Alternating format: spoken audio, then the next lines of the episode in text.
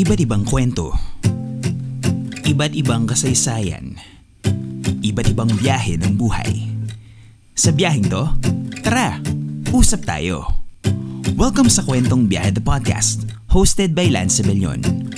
Mga kwento na puno ng inspirasyon, pag-asa at paglaya sa biyahe ng buhay. Listen here on Spotify.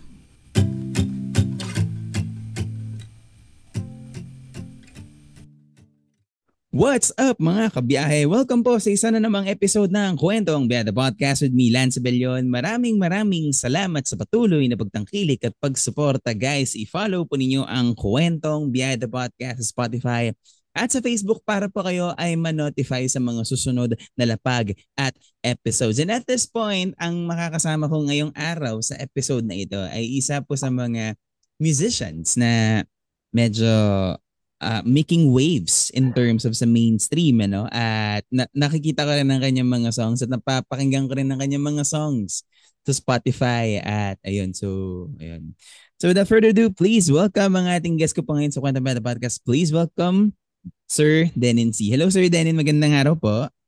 Hello guys, what's up? Welcome sa Kwentong Biyahe.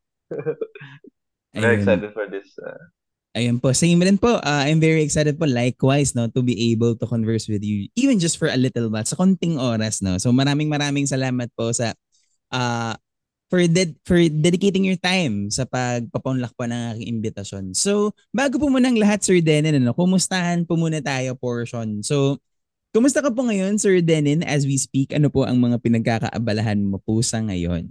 Ayan. Uh, I'm very ano, I'm very very good and I'm very busy ano lang uh, preparing and ano uh, gumagawa ko kasi ng mga contents eh to help promote my current single yung Charotera.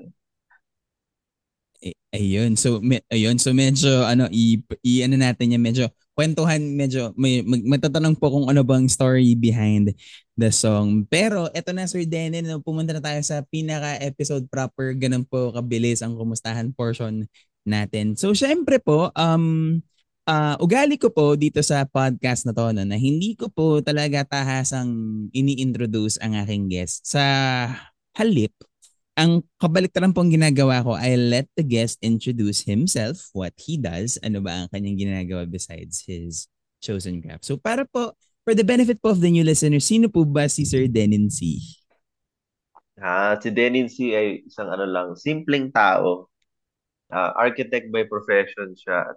Tapos, passion na niya ang music since high school. So, up to now, is very, ano, uh, very lucky and very happy to be doing what he loves most. Ayan. Yung profession niya ng architecture and yung pagiging musician. So, yun. Ayun sir, napaka-importante yan. Yung tipong ano, passion. Ano, you're, it, it's good to know po. Maganda po yan na ano, importante pa talaga na we we both do what we love uh, uh, sa araw. Kumbaga kung kung architect ka po sa araw, ako naman po ay IT person sa araw, no?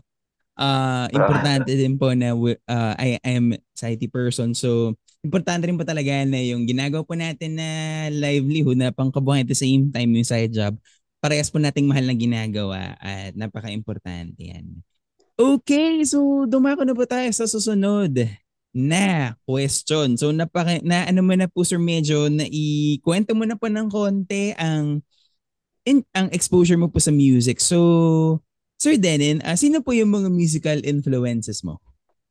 Ah, uh, yung musical influences ko talagang bumutok yung OPM nung high school ako.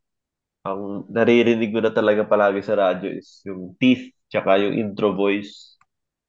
Yung mga yun, naririnig ko na siya. Tapos syempre, yung, of course, yung Razorheads River Maya, di ba? Lagi na hit after hit yan. Tapos, yun, sobrang, ano, kahit saan ka magpunta, mak- mak- mapapakinggan mo yung Rizal Underground, di ba? Yung mga ganung banda. Yung So, yun. Yun yung mga bagay na na-enjoy ko, tsaka naging influences ko.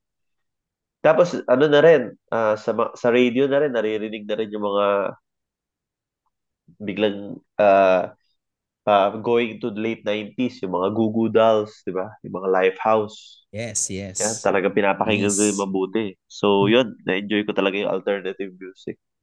Yun yung mainly naging influences ko.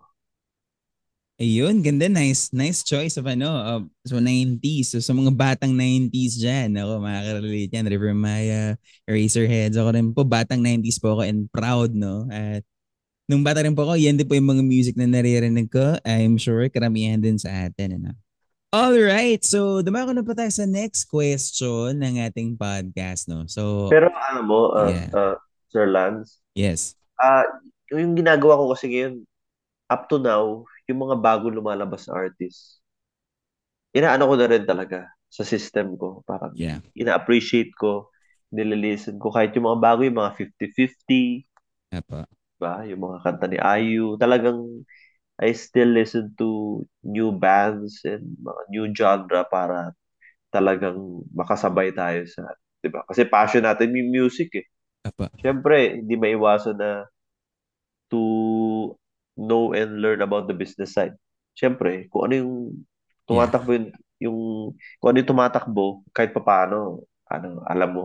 Yeah. ah, So, ah, yun lang, yun lang. Share ko lang. Importante. Yun, tama naman yun, sir, no? Na ano, um, sabi nga, no, parang for you, kung gusto mong maging, not necessarily, kung gusto maging bihasa sa isang bagay, kailangan mo rin pong hasain yung sarili mo in terms of listening or either kung musician ka, listening, kung writer ka, reading, or um, watching videos, ganun-ganun, para lang po you can be well-versed rin at the same time. Ayun. Tsaka kasi, ay, ano eh, may mga nababasa ako tungkol sa mga nangyayari kina Nokia, di ba? Kina Yeah. Kodak, di ba? Yeah, Kodak. Medyo hindi sila gaano nakasabay sa, sa takbo ng technology. Kaya, yun, medyo, na ano sila, di ba? No, medyo, yan. Nag-stop na. Uh, kumbaga parang, eh, kumbaga parang in today's terms, medyo naging irrelevant sila at the same time. Naging obsolete na rin yung ex- existence nila sa buhay ng Oo. bawat tao. So, ayun. Yun. So, dumako na pa tayo sa next question na, na medyo nabibilisan pa ako sa mga pangyayari. Pero eto na, Sir Denin. Uh, ito na po yung parang ipapakwento ko na po sa iyo on how everything started. So you can you can take time to this part no um paano uh paano po nagsimula and so when did Sir Denin when did you start um pursuing music? Ah, kasi nung high school pa lang, naging school drummer ako eh. Kasi, ah, pag naglalaro, pag nag ang pag PE namin is same lang dun sa iba. Like, basketball, tapos you're doing, ano lang, yung mga rounds sa mga exercises. Kahit anong perfect attendance mo, parang mer ang baba lang nung grade na pinakamataas na pwede mo makuha. Yeah. So, merong merong sa aming musical ensemble or nagpapalit siya, naging drums and bugle, parang ganun. So, meron, meron ganun na konti lang yung sumasama. Pero, nalaman ko na every weekend siya nagkakaroon ng practice. Tsaka, ang mataas daw yung binibigay na grade. So, ay, nagano ako, para nag-apply ako as school drummer. Kasi nung high school ako, sikat na sikat na kanta nun, intro voice, Line to Heaven. Eh. Parang dun ko na feel na hindi pala ibig sabihin na gusto mo ano, gusto mo maging musician. Eh. Hindi naman ibig sabihin nun na pataasan yung boses, di ba? Yeah. Birit-birit, di ba? Kasi si Sir Paco, relax na relax na yung pagkakanta niya sa Line to Heaven. Tapos sobrang hit na hit, di ba? Mm, yeah. Mm. Oo, sobrang beat. Di ba? Hindi, hindi, ano. Kasi bago, bago, bago sumikat yung kanta ni Sir Paco, yung the, in the rest of the intro voice, ang mga ano yan, mga Gary V, di ba? Pahirapan eh. Gary V. Tsaka Martin Rivera, di ba? Ganon, Ogie. belter So, talaga yung tipong belter talaga yung parang competition level yung Oo, kung, kuya, kuya, kunyari, ano-anong letra na lumalabas sa litid, di ba? Sa leeg. oh, pero yung yung lumabas yung yung ano, Line to Heaven intro voice, yun, parang pwede pala yung drummer na ano na drummer ka tapos famous, pwede kang kumanta, chill-chill lang, 'di ba? Parang ang cool, eh, yeah. 'di ba? So, yun, ah, nag ano ako, nag school drummer ako, tapos kahit marami ako absent, mataas pa rin grade ko compared sa mga nagre-regular PE lang. So, doon nagsimula yung ano ko, parang tinatry na namin magtugtog ng mga covers, di ba? Ng mga prinsesa, di ba? Laklak, yun, nagtatry na kami yan. Tapos, pag may mga school programs, yan, practice-practice, tumutugtog kami doon, mga tinutugtog namin doon, mga May Sharona eh, mga ganun eh. Tapos, pag mga Teacher's Day, Christmas parties, ganun lang kasi dati. Medyo simple lang eh. Tapos, pag, pag may vacation naman, pag may mga parang tumutugtog kami sa mga prom. Kasi dati, Yeah. hindi ka pa pwede maka-work eh. Opo. Yeah. Diba? Kasi high school ka pa lang, grabe yung competition. Mga kalaban mo, mga sobrang veterano na, di ba? Yeah. So ito, ano lang, chill-chill lang for experience, di ba?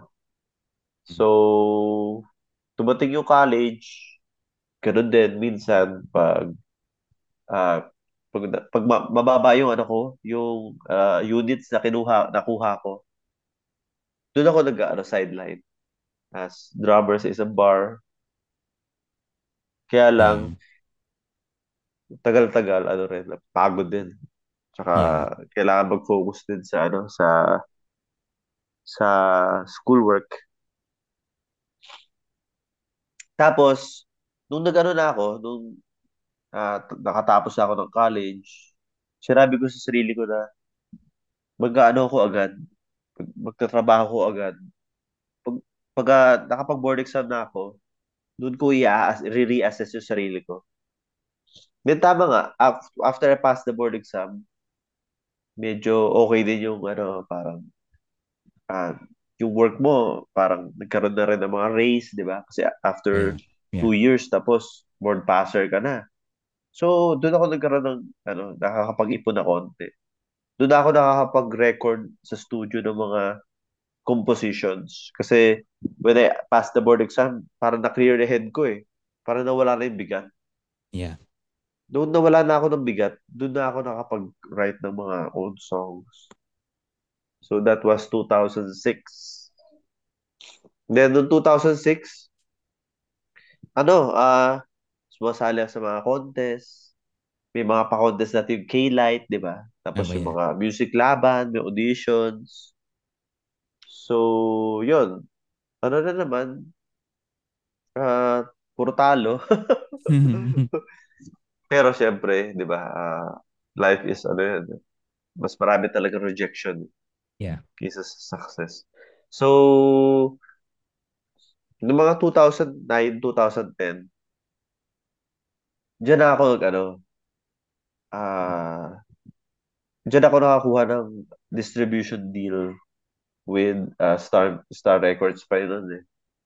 Kaya lang ano na siya, ang distribution deal nila is they're going ano na, digital. Yeah. Uh, Oo. pero ah, I got a deal with the yung nagdi-distribute ng mga physical albums, yeah. Synergy Music. So, Mm. bago ko makakuha ng distribution deal sa Star Records, ready na yung album na ma-distribute sa mga Astrovision tsaka mga Odyssey. Yeah. Medyo mahirap nga yung na-pull off ko dati kasi dati nalagay ko yung album sa stores kahit wala akong ano, ma- major label na ano, to distribute. Kasi dati ganun eh. Kung gusto mo ma-distribute, kailangan ma-sign ka eh. There's no other way. So, yun naman, ah, na-enjoy ko yun kasi ngayon kasi puro distribute, ano na, di ba? Puro Spotify, puro streams na. Pero at least, since dati, na- na-enjoy ko yung best of both worlds. Yeah. Ba? Yeah. Ah, yes. So, yun. Meron pa rin ako dito sa kwarto na to. Meron pa yata ako dito 50 copies na ng physical album. Nice. Kasi pag hindi siya nabenta, after ilang months, pull out yan. Sa, Yeah. Uh, ayun. ah, Ganda. so, Nice. so, ano yan, ah, tsaka dati, hindi ka baka, basta-basta makakagawa ng album unless pumunta kasi sa decent recording studio na iilan lang sila. Mm.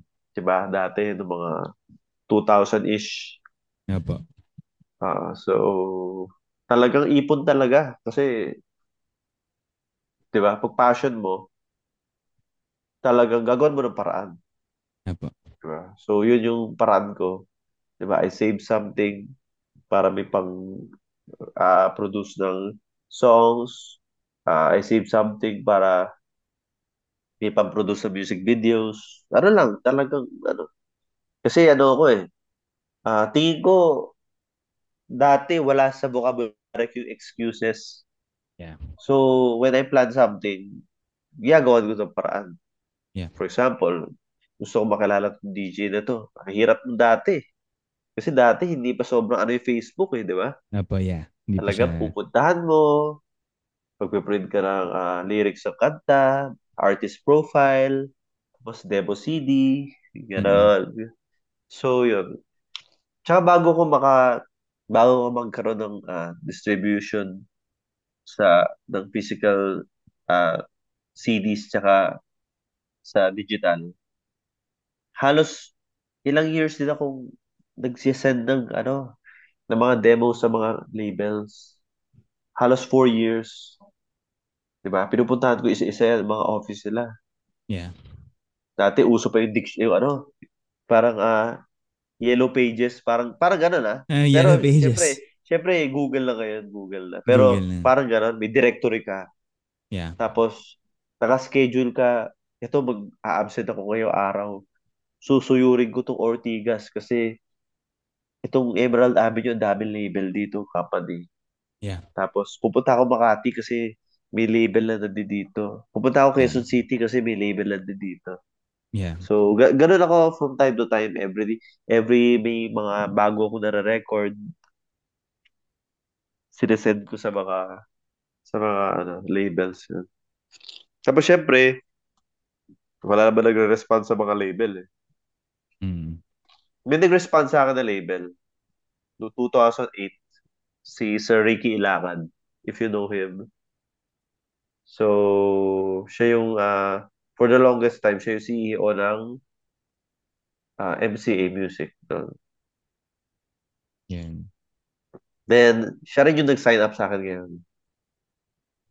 Nice. After 15 years. Wow. Grabe, ganun po, kat- ganun po katagal, ano? Kumbaga, ano, as I was listening to your story, so stories with Denin, parang, grabe, kumbaga kung noon, unlike before, unlike ngayon, anyone can just record. Kung meron kang, di, kung meron kang laptop, kung meron kang decent mic, kung meron kang gamit, you can record lim- remotely anywhere.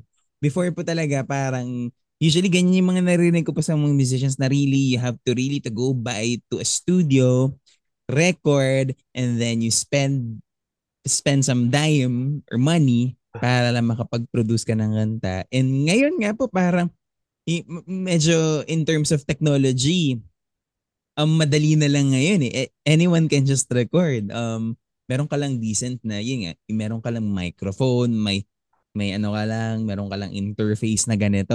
Okay ka na. You're good to go. Unlike before, ako mag grabe din po yung hirap pala before. Yung hirap oh, na.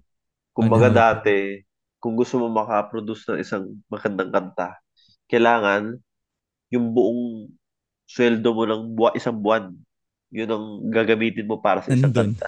Andun, ganun, ganun. So, ganun, ganun kahirap. So, ngayon, kumbaga at least, ang, pero kumbaga parang in a way, doon ko na-realize na parang minsan din pala, kailangan mong paghirapan yung isang bagay para for uh, you to really, for you to gain, not necessarily for you to gain something, pero parang, para masabi mo sa sarili ko na mo na pinaghirapan mo yung isang bagay, kailangan pagtrabahuin mo siya talaga ng matindi para you can, yeah, later on, parang you can, pwede mo siyang i-share na, oh, to, kumbaga, in later on, magiging proud ka na, ah, I did this Diba, I did this na parang talagang pinagtrabahuan ko to ng todo, ganyan-ganyan. And ayun. Pero kasi ano eh, uh, iba yung style dati tsaka iba yung style ngayon eh. Yeah, iba. Magkaiba kasi, approach. Uh, I, I learned a lot before kasi before, bago ka magka-record ng kanta, pulidong-pulido mo na kasama yung banda yeah, mo. Exactly. Diba? Parang hindi mo na kailangan mag-pre-prod kasi yung kanta na ina-record nyo, parang limang taon nyo na tinutugtog eh. five years. Diba? Matagal kung ano practice Kung ano yung best version nun, in the five years na yun, yun, yun yung yun. Marirec, may i-record. Kailangan nyo yung lumabas. Oo, unlike ngayon, parang may naisip ako sa utak ko, kunyari, uh, yung mga generation yun, piniisip ako sa utak ko, sulat ko siya. Parang gusto Yeah. ko na siya kagad ma-record. Gusto ko na siya kagad ma-release. Which is, Yeah. tingin ko, ah, ang downside doon, baka hindi niya, ano, ma-maximize yung pinaka-best niya. Kasi, yung, ano, it takes time eh. Yeah. Yung development eh. Di Take ba? time. Development. Oo. Kaya, pero ngayon, ah, na-appreciate ko kasi, ah, before, nagre-record ako talaga may studio. Apo. May taga set up ng gamit, may Mm. taga sound engineer na da, taga sabi na game. Sound engineer. Yeah. Oo, tsaka may nagko-coach pa minsan. Yeah. So, iba siya dun sa panahon ngayon na may setup ka lang. Pwede kang gumawa ng demo, pero when you want to release it na talaga, I suggest pa rin na Studio. maganda yung may studio kasi sa sa ano ko, sa buong ano career ko as a musician kasi sobrang importante nung ano supervising producer. Yeah. Na yun yung talagang trabaho niya. Kasi minsan ngayon, basta gumawa ka ng kanta, Okay basta na. marunong ka mag-MIDI, marunong ka maglatag ng instruments. Minsan, tawag mo sa sarili mo, producer eh. Pero Yeah. iba yung iba yung producer na taga ano lang, taga supervise dun sa artist. Yeah. Na taga coach kasi kung gusto ng artist, gusto ko itong kanta ko. Magkaroon ng commercial success. Lalapit ka sa producer. Yeah. Hey producer, ito yung goal ko. Doon na papasok yung critic. Critic, yeah. Pin- Pinag, pinagkatiwalaan mo yung producer. So, kahit ayaw mo yung yung ano, no, producer, siya yung may experience para makagawa ng hit. Yeah. 'Di ba? So, doon doon na nagko-compromise. So, ako before, parang magulang eh, 'di ba? Yeah. Minsan, akala mo, tama na yung, as a bata, tama ka. Ginagawa mo pero. Pagdating sa dulo, tama pala siya.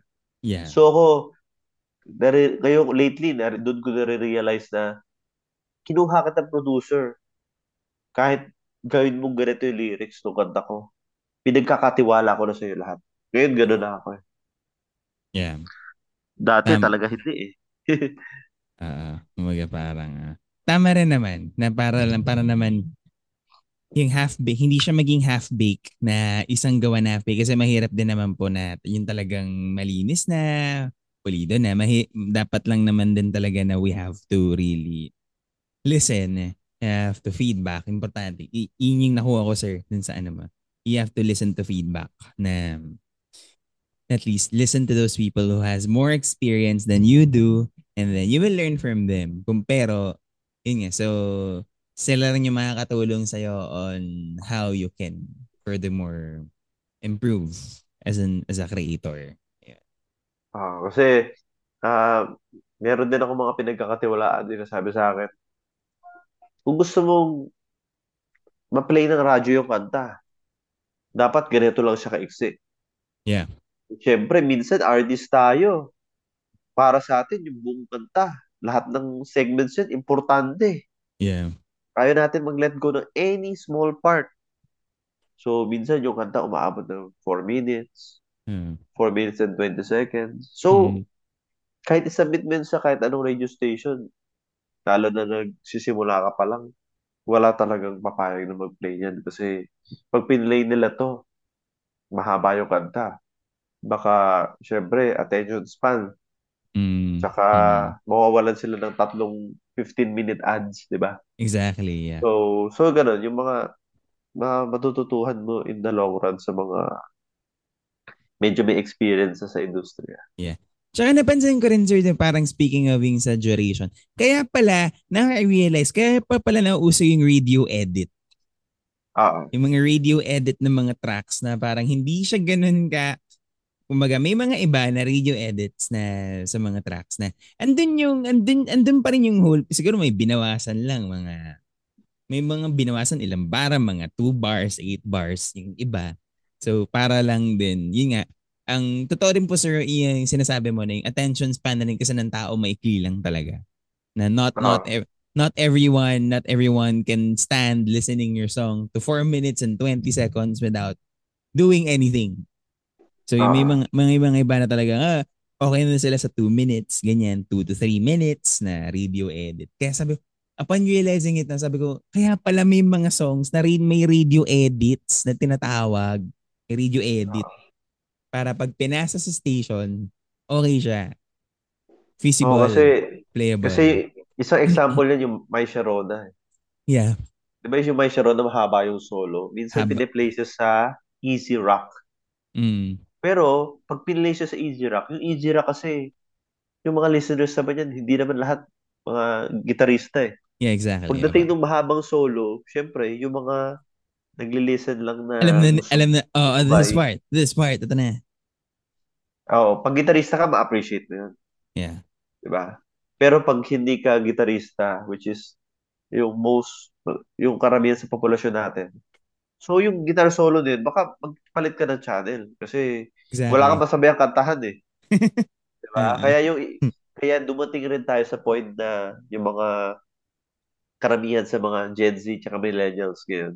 Di ba maiiksi na yung ano nila, attention span nila. Yung mga tracks, yeah. So, span, so. Yung, yung mga songs ngayon, umiiksi or nawawala na ng guitar solos ang mga songs. Yeah, uh, yeah. Uh. Di ba? Kasi doon sila nagfo-focus sa lyrics. Eh. Lyrics. Sa melody ng song. Saka doon sa parts na kung kaya nilang makisabay, mm. sabayan yung kanta sa radyo. So, yun lang, okay. mga pansin ko lang yun, mga ganun.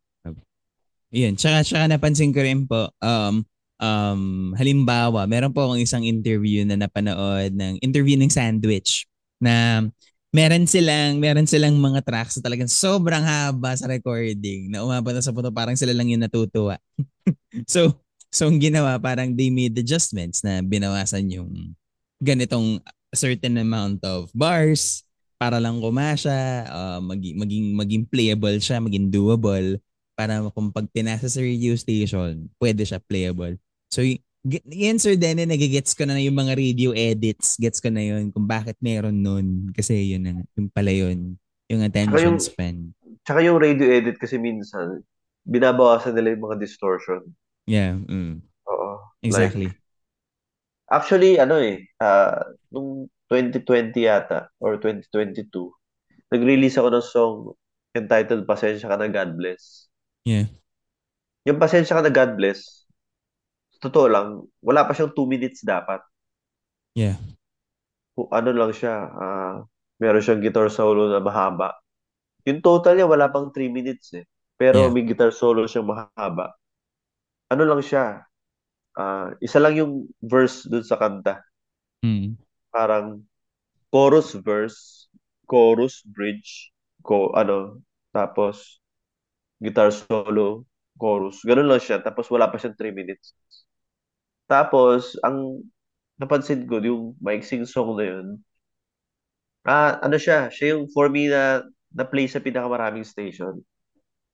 Yeah. Na kahit hindi ko sinamitan yung station, parang inaano siya, parang... Piniplay, piniplay siya. Oo, piniplay siya na sinabi sa akin, uh, may nag-message sa akin, DJ, can we play your song? So, ano siya, uh, doon ko na-realize na dahil maiksi siya, madali siya maisisingit-singit. Yeah. Sa mm. sa mga yeah. sa airtime tsaka Yeah. Yeah. Uh, kahit maiksi siya, dinake sure namin na ano siya, puno, wala siyang boring moments. Yeah, yeah, yeah. Uh-uh. Oh, so after the song has been played, parang bitin, bitin yung tao. Yeah, uh, yeah. Uh, so, yun, na ano ko lang na yun. I'm very thankful for the song. Pasensya ka nag Ayun. So, kumbaga, dun ko rin, uh, ang nakuha ko naman dito, less, minsan less is more. So, oh, nagarin po. Yung parang sa spoken word. For example, um, may mga sa spoken word, may mga poets na ang piyesa nila 6 minutes. Medyo mahaba na yun. Um, actually, na-realize ko, sir, ano, um, parehas pala po tayo ng in terms of ano, yung goal na yung ah. attention span kailangan makuha. Kasi po, minsan po, uh, may mga poems po ako na Minsan wala pa siyang 2 minutes talaga, sir. Wala pang 2 minutes 'yan. Meron meron meron mga iba 3 minutes pero meron mang in, meron pa if I'm mistaken wala pa po akong tulaan na 4 minutes siya. Mga 1 to 3 minutes lang po. As in doon lang po siya talaga pumapasok, never pa pong lumalagpas. Kasi po yun nga po, parang ang Pare pala po tayo ng mindset, Sir Denim Galing. Kumbaga yung attention span kasi ng tao maikli. So, kailangan within the first few notes or within the first few lines of something, kailangan mag- magkaroon, kailangan magkaroon na siya ng parang attention grabber. Magkaroon na siya ng parang attention, parang, uy, ano to? Uy. May ganun. So, No, kasi ano rin eh, ah parang sa isang isang song, yung unang papakinggan ng tao is first yeah. 30 seconds. Kailangan sa 30 seconds na yun, nakarinig na sila ng magandang intro tsaka nagets na nila yung verse. Yeah. Mm. Kasi we, Tama, sa, tama, wi- tama. within the one minute, kailangan narinig na nila na, ay, ang ganda ng chorus, biglang pumutok na yung chorus, ang ganda. Ganda, yeah. Oo, that's, that will make them, ano, yung, hindi sila maglulose sa interest. Yeah. Tapos tama. after ng chorus, edi nag-iisip sila, wow, Yeah. ang ganda Tama. nun. LS, ano yun, parang ganda melody. Habang dinadigest nila yung narinig nilang chorus, yung second verse naman, minsan may punchline sa second verse, di ba? May punchline, yeah. Oo, doon sa punchline ng second verse, tapos biglang kukorus ulit. Yung tapos pag pangalawang chorus na, minsan may dagdag na instrumento. Same as first chorus, pero mas sumarap. Yeah. Parang ganon. Mas, mas ano siya. Oo, mas, ganon. Mas Tapos okay. minsan, tapos minsan babanata mo na ng bridge. Kasi yung bridge minsan, nandiyan yung turning point sa nangyari sa kwento sa kanta eh. Mm. Di ba? Tapos yun, yun, last chorus na. Yeah, Tapos po. minsan may, out, may outro or what. So, Ayun. minsan yung last chorus pa may reveal, di ba? Yeah, meron, yeah. Yeah, yeah nagbabago meron, yung chorus. Parang, that will, yun yung parang formula ng isang hit na kahit kahit mga A&R na record label, nakikinig ng ganyan. Minsan first ter- 10 seconds, pag hindi na kuha interest sila, wala Oh, na eh, tabi na Drop, eh. drop. Oo, ganun. So, yun, yun lang yung ano ko, yung parang, ting, yung mga napapansin ko. Yeah, lately. So, yeah. kaya minsan, sobrang importante role ng producer kasi yeah. yung producer alam niya yun eh. Apo. Oo, hindi, yeah. hindi naman lahat ng producer parang i-share niya yung Ah. knowledge na yun eh. Kasi Ah. kung hindi, mo na siya kakailanganin. Exactly, exactly. Ayun, sir, ang ganda ng ano. Ang ganda sir ng ano ng ng mga na-share mo uh, from from pursuing music. Ang ganda. Kumbaga from from the secrets of the trade hanggang sa ito na yung parang parang secrets of the trade na yung part na to for those aspiring musicians. Speaking of aspiring musicians, Sir Denin, Dapat, um dapat pag, dapat is, pag i-stream to, dapat may ano, may Ah. bayad. uh, ay, ay, ah, joke lang. Yeah, wala naman. Pero ayun. Kumbaga ano, ang ang ganda sir ng ang ang ang rich ang napansin ko sir sa kwento mo.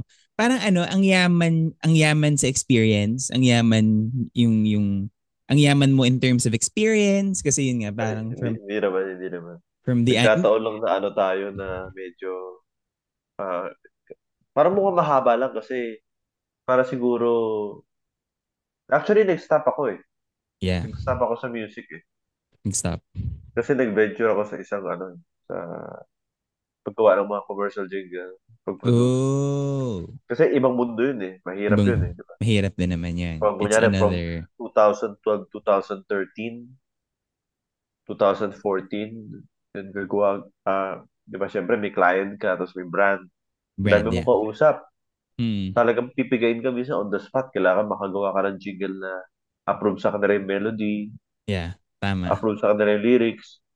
Tsaka, characteristic na isang jingle, sa two minutes na yun, kailangan lahat ng punchline, lahat ng, kailangan lang naka-bullet form, kailangan na, na ipasok mo siya. Galing.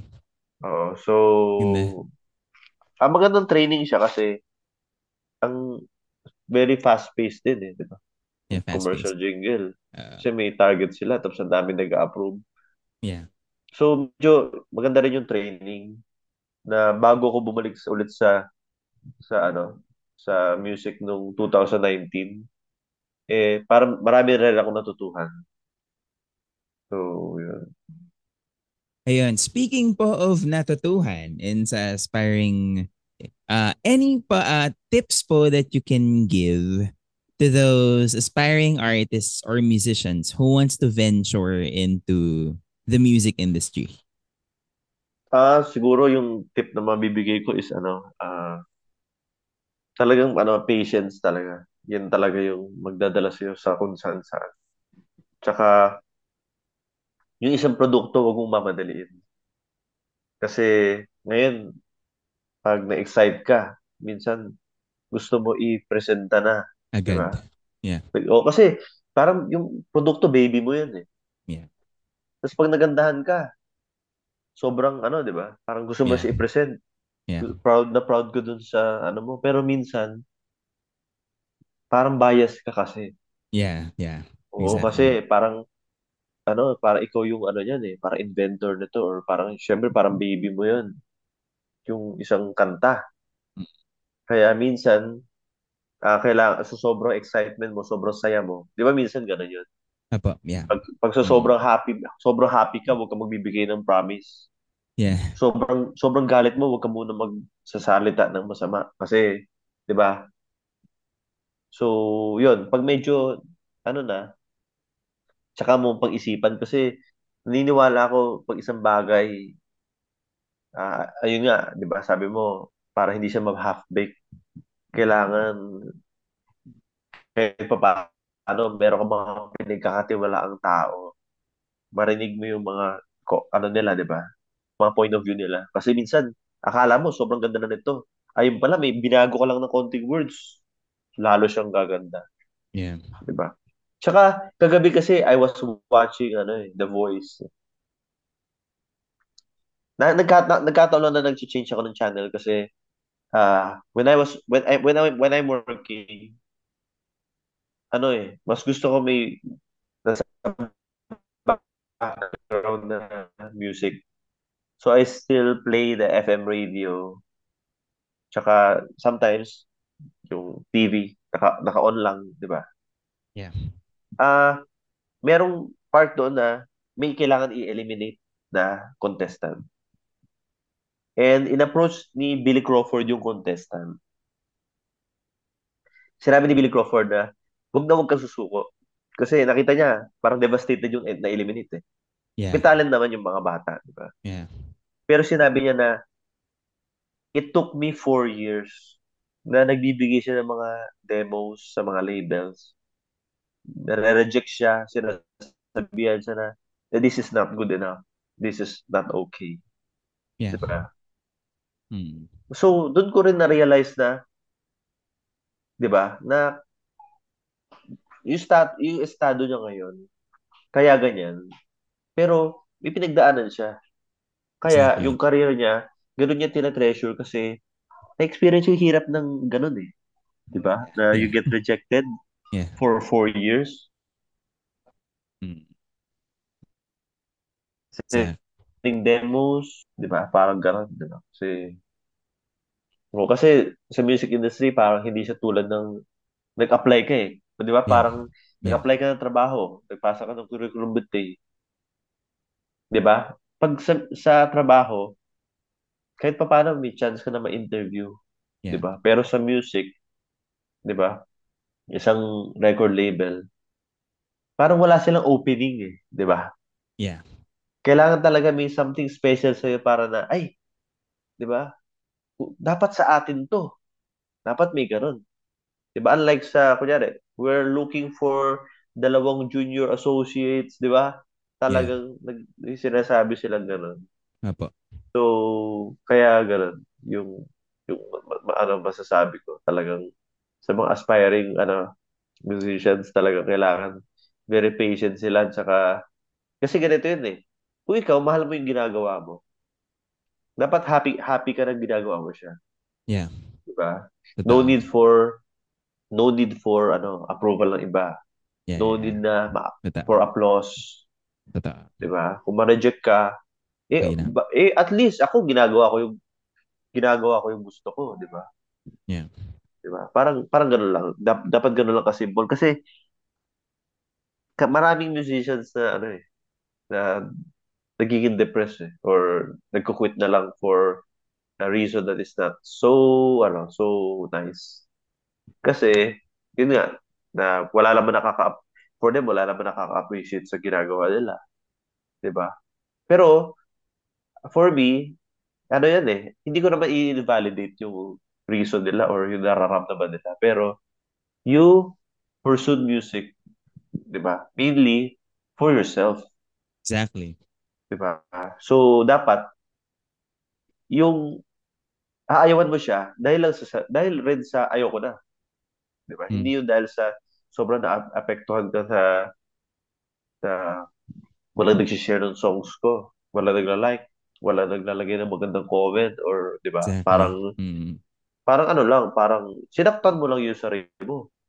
Yeah. You put yourself in the spot na parang ano ka, na pumunta ka sa isang lugar na kasi para hindi ka mapansin ng tao, tapos hindi ka napansin gano'n ng tao, tapos, di ba, maano ka, ma-depress or or- So, yun. Ayun. Ayun. So, ang ganda. Ang Ganda, Sir Denny. Nagdrama na, no? Nagdrama na. No? Joke lang. Gan- Di, okay lang, sir. Kumbaga, ano, kumbaga, mga, maging mga ganong klaseng advices. Okay lang, maganda yan kasi pa parang, ano, it, it, it, it, it's, it's something na kailangan talagang malaman ng mga tao, ng mga artists na rejections are normal. And often, minsan po kasi, um, what I do is nga parang marami rin po ako mga friends na nagka-quit, ganyan-ganyan. Ganun-ganun. They are trying to na nagka-quit tapos biglang ganyan. And sa totoo lang, parang I motivate rin parang parang ano, um the fact that you the fact that you took a brave brave step. The fact na buong tapang kang buong tapang mong sinuong yung bagay na yan. It means you're a winner already. Na parang you're ako rin po parang pag ganun na, Ah. when I- minsan I feel na yung ganun, uh, minsan parang I feel, ah, parang may may may may nakikinig ba, may nanonood ba, may nagbabasa ba talaga ng mga ginagawa ko? May ma- may mga nakakabasa ba talaga? Pero tuloy lang po eh. Uh, by by by by as long as you surround yourself with people who really know you as you are and who really knows your talent, your worth, you will never go wrong. Diba? Ayan. Oh, for example, for example, di ba? Kunyari, ay, kunyari meron kong kaibigan, tapos hindi bumibili ng libro mo, tapos hindi Yeah. pa nabasa yung libro mo. Yeah, exactly. Sabihin mo na, dapat hindi ka affected doon. Kasi Yeah, exactly. for you, in your mind, it's their loss, di ba? Exactly. Eh, Kumbaga ako, po, yeah. I have yeah. a published, I have a published book, di ba? Kunyari sa bar, sa, sa barkada natin o sa batch natin, ilan ba ilan lang ba tayong may ano, may published book? O Yeah. sa barkada natin, ilan lang ba tayo na ano, na parang kahit papaano masasabi na hindi lang basta-basta na musician lang, parang gano'n, di ba? Yeah, exactly. Yeah, yeah, yeah. Parang gano'n. Kaya kahit papaano, you must be proud of yourself. Hindi Yeah. kail- hindi kailangan na maging proud yung ibang tao sa'yo. Exactly. Di ba? Kasi you are your own boss dapat. eh. Sa mundo ko yun, di ba? You are Lalo your na fo- na- you are your own fan, 'di ba? Oo, kasi dami na maraming affected by Affected, mental health affected. ngayon eh, di ba? Exactly. Opo, opo. Oo. Tsaka, dito naman sa, ano natin, podcast natin, no holds barred naman. Yeah. Yeah. No, kasi, meron tayong mga kaibigan na minsan, ano, ah, yun nga, oh, ano, ah, parang out loud nila sinasabi sa mga post nila na, yun nga, kahit na, hindi, hindi, ano, yung mga ibang tao dyan, ah, kulang naman sa support, di ba? Parang gano'n, na kinikriticize nyo ako, tapos sinasabi nyo, sinusupport nyo ako, pero you're not watching my shows, you're not buying my, ano, Yeah. my, ah, di ba, streams, parang gano'n. So, minsan ano lang rin, syempre, may ano siya eh, parang may hate, di ba? Yeah. There's a hate there. Parang So, andun yung frustration ng artist na parang akala ko ba ganito, yung pala hindi, 'di ba? Parang ganun. Oo. Kaya lang, syempre, parang, just like in sports, when you lose your cool, maapektuhan yung game mo. Di ba? Exactly, exactly. Yung performance. so, ano lang, parang gusto ko lang rin i-share na gano'n. Tsaka, there are, meron din ako nababasa sa mga, ano eh, sa mga groups na nag-post sila na, ano eh, na why are the talented not getting signed or not getting ano support from uh, major labels parang ganun yeah. why oo they only support yung mga parang mga nagba-viral tsaka yung mga simpleng singer pero ano they got looks parang ganun may nababasa ako mga ganun eh Op- Opo, yeah. Meron po mga ganun. oo, sy- syempre mapapaisip din yung mga pag may mga musicians na ano na medyo bago-bago pa lang or wala pa gaano experience. Pag nababase nila yun, syempre, do, ano, di ba? Syempre, mata-tainted, magiging tainted sila. Pero, in fairness naman sa kabataan ngayon, ano, they're smart na. Yeah. Oo, Yeah. kasi, like for example, kasi meron akong song na, ano eh, na produced by Dionela eh. Kasi, uh, this year, medyo, to be honest, down ako this year. I'm, feeling very down. Diba? After all yung mga sinasabi ko na motivational, no? Medyo Yeah. down ako. okay. So, so, so this year, tapos yung iba very private gig na. Yeah. So, one is Fet de la Music. I was invited by ano, uh, a client din, di ba? Tapos, tumugtog ako sa unknown pub. Yeah. So, ano lang, uh, nung tumugtog ako sa unknown pub, parang kinoconsider ko siya second gig ko lang ano for this year. Tapos nandun si Dionela, narinig niya yung song. Then nung narinig niya yung song, sinabi niya, nagandahan siya. Yeah. Kung pwede siya maging, maging producer ng song. So, yung song na yun, meron akong dalawang recorded version. Yeah. Pero, syempre, ano ba naman yung, ano, di ba? Siya na yung nag-offer. Yeah. Yeah. Yeah. Yeah. So, so you, we recorded it. Tapos, the process was very, ano, different. Kasi doon ko nalaman ang role talaga ng producer. Diba? Kasi voice coaching, styling, he helped me a lot.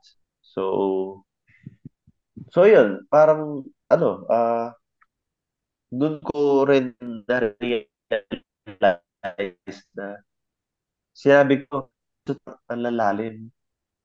Sabi niya sa akin, matatalino na mga kabataan niya. Alam na nila yan or inaalam nila kung ano yung Yeah. So, there's nothing to worry of put na, di ba? Yeah. Pag napakaganda na ng kanta, kahit maglagay ka ng ilang words din na sobrang lalim, malalaman at malalaman nila yun kasi once they get the interest to it, di ba? They will love the song, they will try to discover it more pa. So, yun, yun lang yung ano ko. Yun lang Mm. yung ano ko, share ko dun sa song. Ayun, ganda, ganda, Actually, ganda. actually, di ko yata Ganda. dapat na kwento kasi ano pa eh. Top secret pa eh. Ah.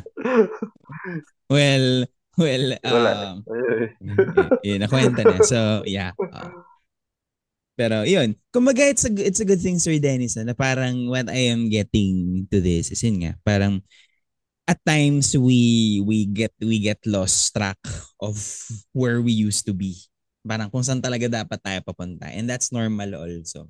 I myself din minsan po, uh, let me share lang din. For a time, I got lost na parang, okay, so, okay, what to do next? What what will I do now? So, yung parang, yung parang, ang dami, ang dami, ang dami ko nang nasulat ng mga tula, ang dami ko nang nasulat ng mga pyesa. And then parang umabot ako sa sarili ko na parang, oh, what to do next? So, as in talagang, for a period, I wasn't writing at all for a period.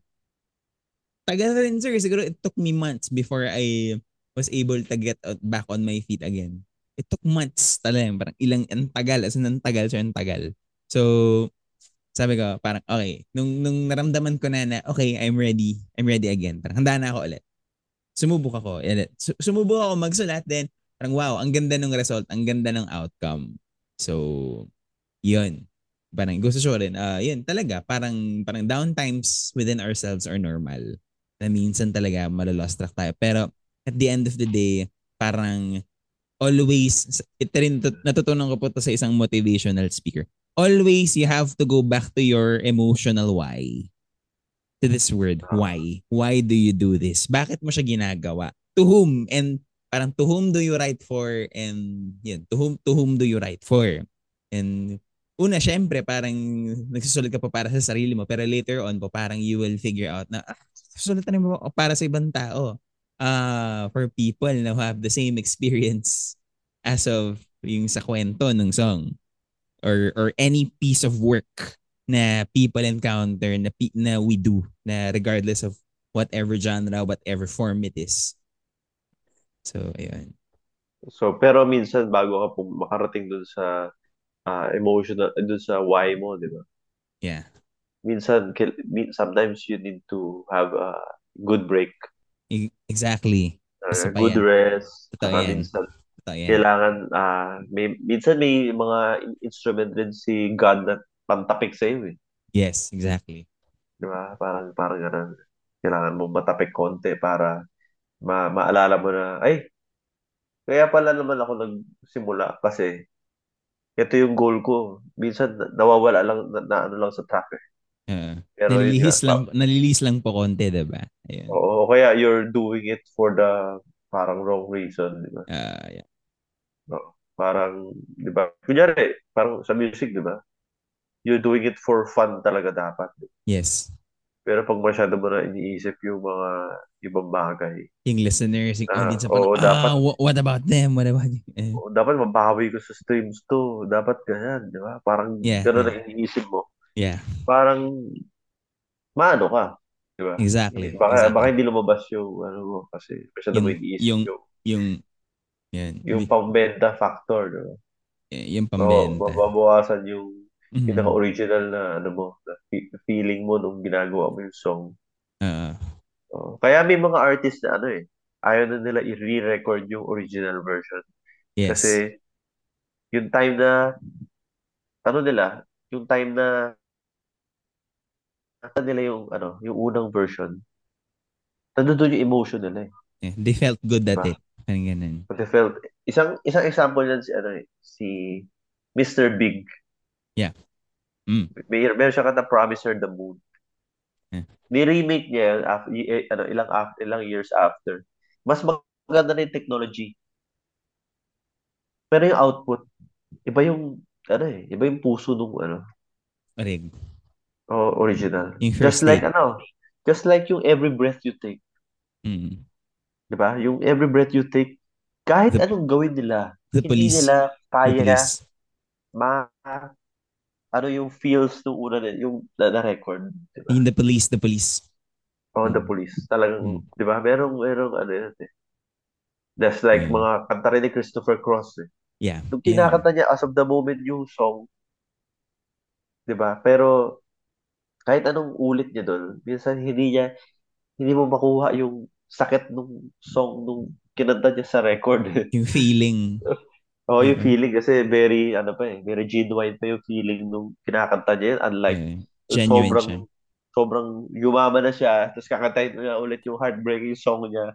Parang, di ba, hindi na siya malungkot eh. Yeah, kumaga Dami na ano. niyang, dami na niyang pera, dami na niyang chicks and all, di ba? Then, joke lang.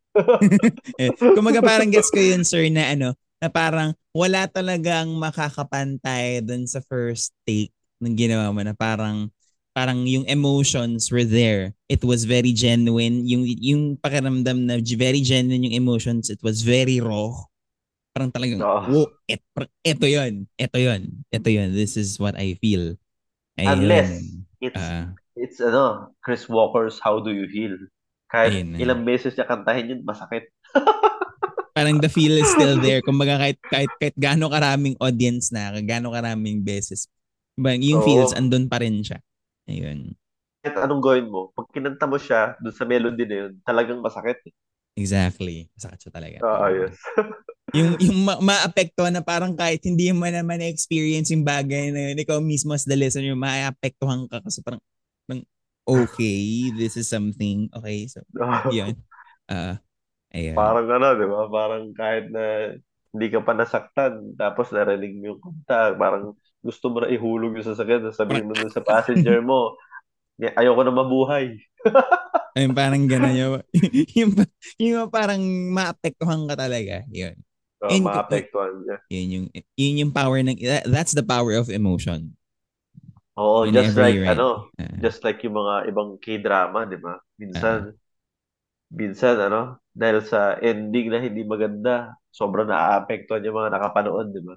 yung parang, nga, yung, yun nga, yung kahit hindi mo naman na-experience in personally, pero nung napanood mo, parang pambira naman, ba't ganun? Diba? naman, pinasaya ako ng 15 episode, tapos sa Tapos episode yung biglang- 16. Eh, 16 na ending, malungkot, parang, yung totoo, Oo, yung parang, ganun.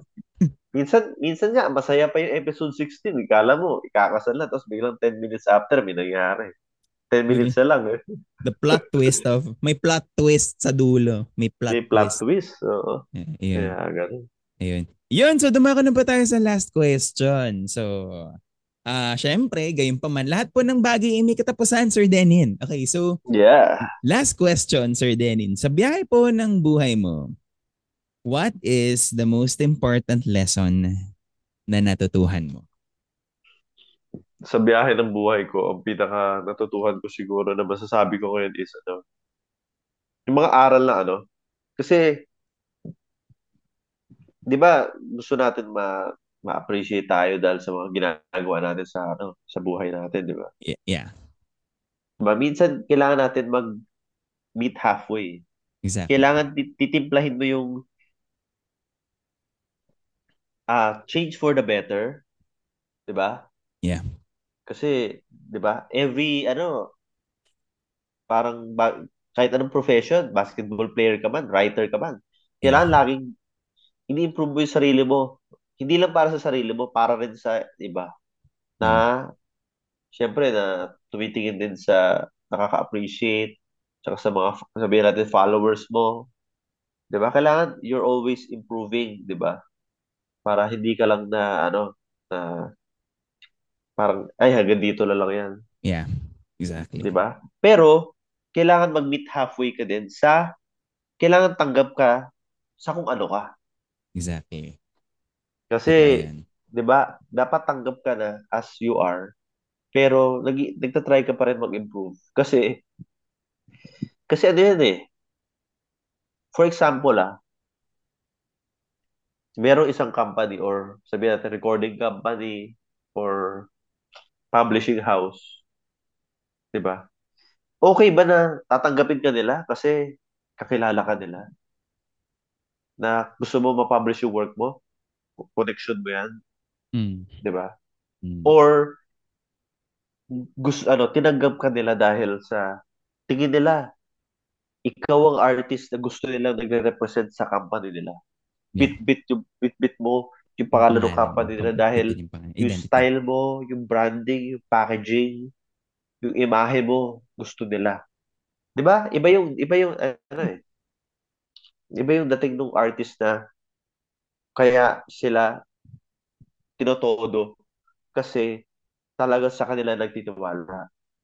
Hindi yung kaya nila tinotodo kasi alam nila na ano na maraming connection to. Pag nilabas natin to, 'di ba? Marami mag-i-sponsor dito kasi, 'di ba? Connect, well connected na to eh. Parang, 'di ba, magkaibang bagay 'yun. So, para sa akin ganun. And kung nandun ka na sa posisyon na 'yon na may tumut tumatangkilik na sumusuporta sa iyo, kailangan pakita mo na hindi ka nagre-regress. Na nag-i-improve ka na nag-i-improve. Yeah. Oh, kung, saba, kung minsan naging ano ka, minsan may nagagawa ka na hindi ganun kagandahan. Basta i-try mo lang i-acknowledge yung, yung ano, yung weak points mo to make it better. Kasi Exactly. gano'n yun eh. Kaya kailangan mo ng producers kasi yung producer sabi siya sa tamang landas. Minsan pag artist mindset ka lang, minsan okay din yun. Pero syempre, ah, ano na eh, di ba? When you make your passion a part of your profession or if you make your passion your main profession, Yeah. ibang usapan na yan talaga. Yeah. Yeah. Dapat ibigay mo yung best kasi hindi naman yan, ito yung gawa ko, take it or leave it. Di ba? Hindi, hindi na ganun ang mundo ngayon eh. Yeah. Ang mundo ngayon na, ito ginagawa ko. Paano to, na inaalay ko itong kanta na to para sa inyo, para matouch yung lives nyo. Di ba? So, yun lang yung maano ko siguro.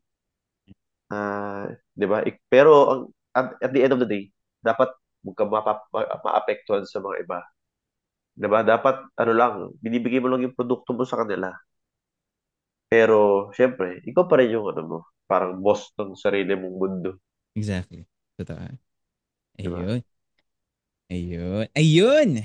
Maraming maraming salamat Sir Denmin para sa napakagandang kwentuhan. Solid, solid, solid. Dami kong natutuhan for the More trade. thanks No? to you for this Yeah. uh, for this opportunity na mag-share. Okay, so Uh, Sir Denin, ayun. So maraming maraming salamat pong muli Sir Denin para sa pagkakataong to na you've shared. Grabe sir, ang dami ko pong natutuhan sa'yo bilang isang Yeah. artist na ang dami kong natutuhan. So, uh, you, would you mind sir, sir to share your social media accounts po and your singles and gigs po para po masundan ka po at mapanood po ng ating mga viewers. Go ahead. Plug po. Go. Sure, sure. Uh, I'd like to thank you pala for this opportunity to promote, especially uh, uh, my ano my current single entitled Charotera is out. It's available on all media platforms. Uh, so it's uh, under Off the Record and Sony Music Philippines. So uh, sana supportahan nyo ang Charotera by Dead C. And uh, I hope you can uh, like and follow my uh, social media pages. It's uh, facebook.com slash official, instagram.com slash official, tsaka uh, yung mga official lyric video and music video is sa youtube.com slash tendency. And I hope you also follow me sa TikTok, uh, tendency official din. So yun, thank you so much, Sir Lance. More power to your podcast.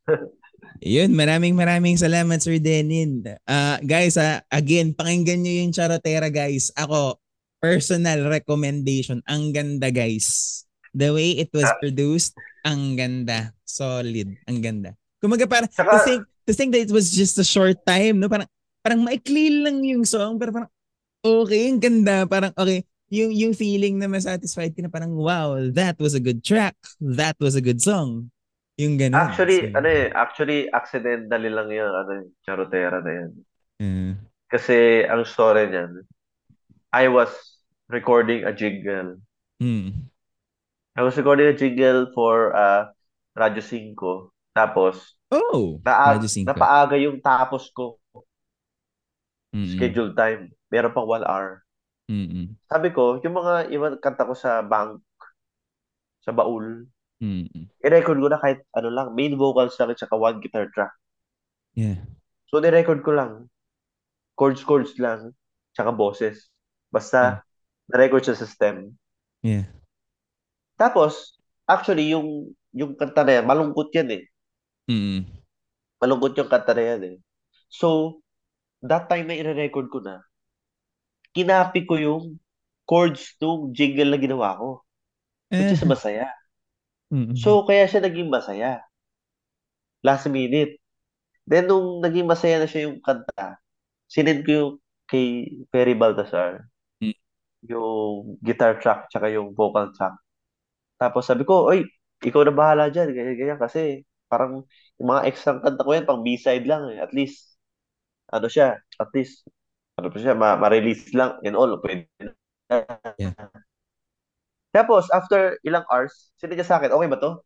Sabi ko, uy, uy, ano na to? Almost, ito na, yung- ano eh, final output eh. Wow. Tapos, tapos nari- narinig ni Sir, ano, may nag-send kay Sir Ricky Ilacan ng off the record. So, nagustuhan niya yung kanta. So, kinontak na nila ako. So, that was it. The rest was history. Yun, yun. So, maraming maraming salamat, sir. And congratulations, sir, sa Thank you- recent thank you na so much. accomplishments mo. So, maraming maraming salamat, Sir Denin, for really taking the time. Ang sarap ng ganitong kwentuhan, artist sa artist, creator sa creator. Ganda.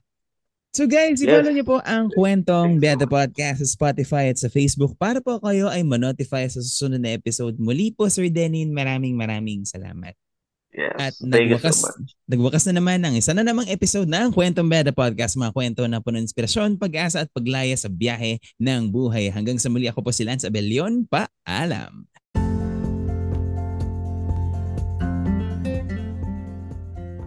At sumainyo na naman ang isa na namang inspiring episode sa Kwentong Biyada Podcast. Maraming salamat sa inyong pakikinig. Hanggang sa muli,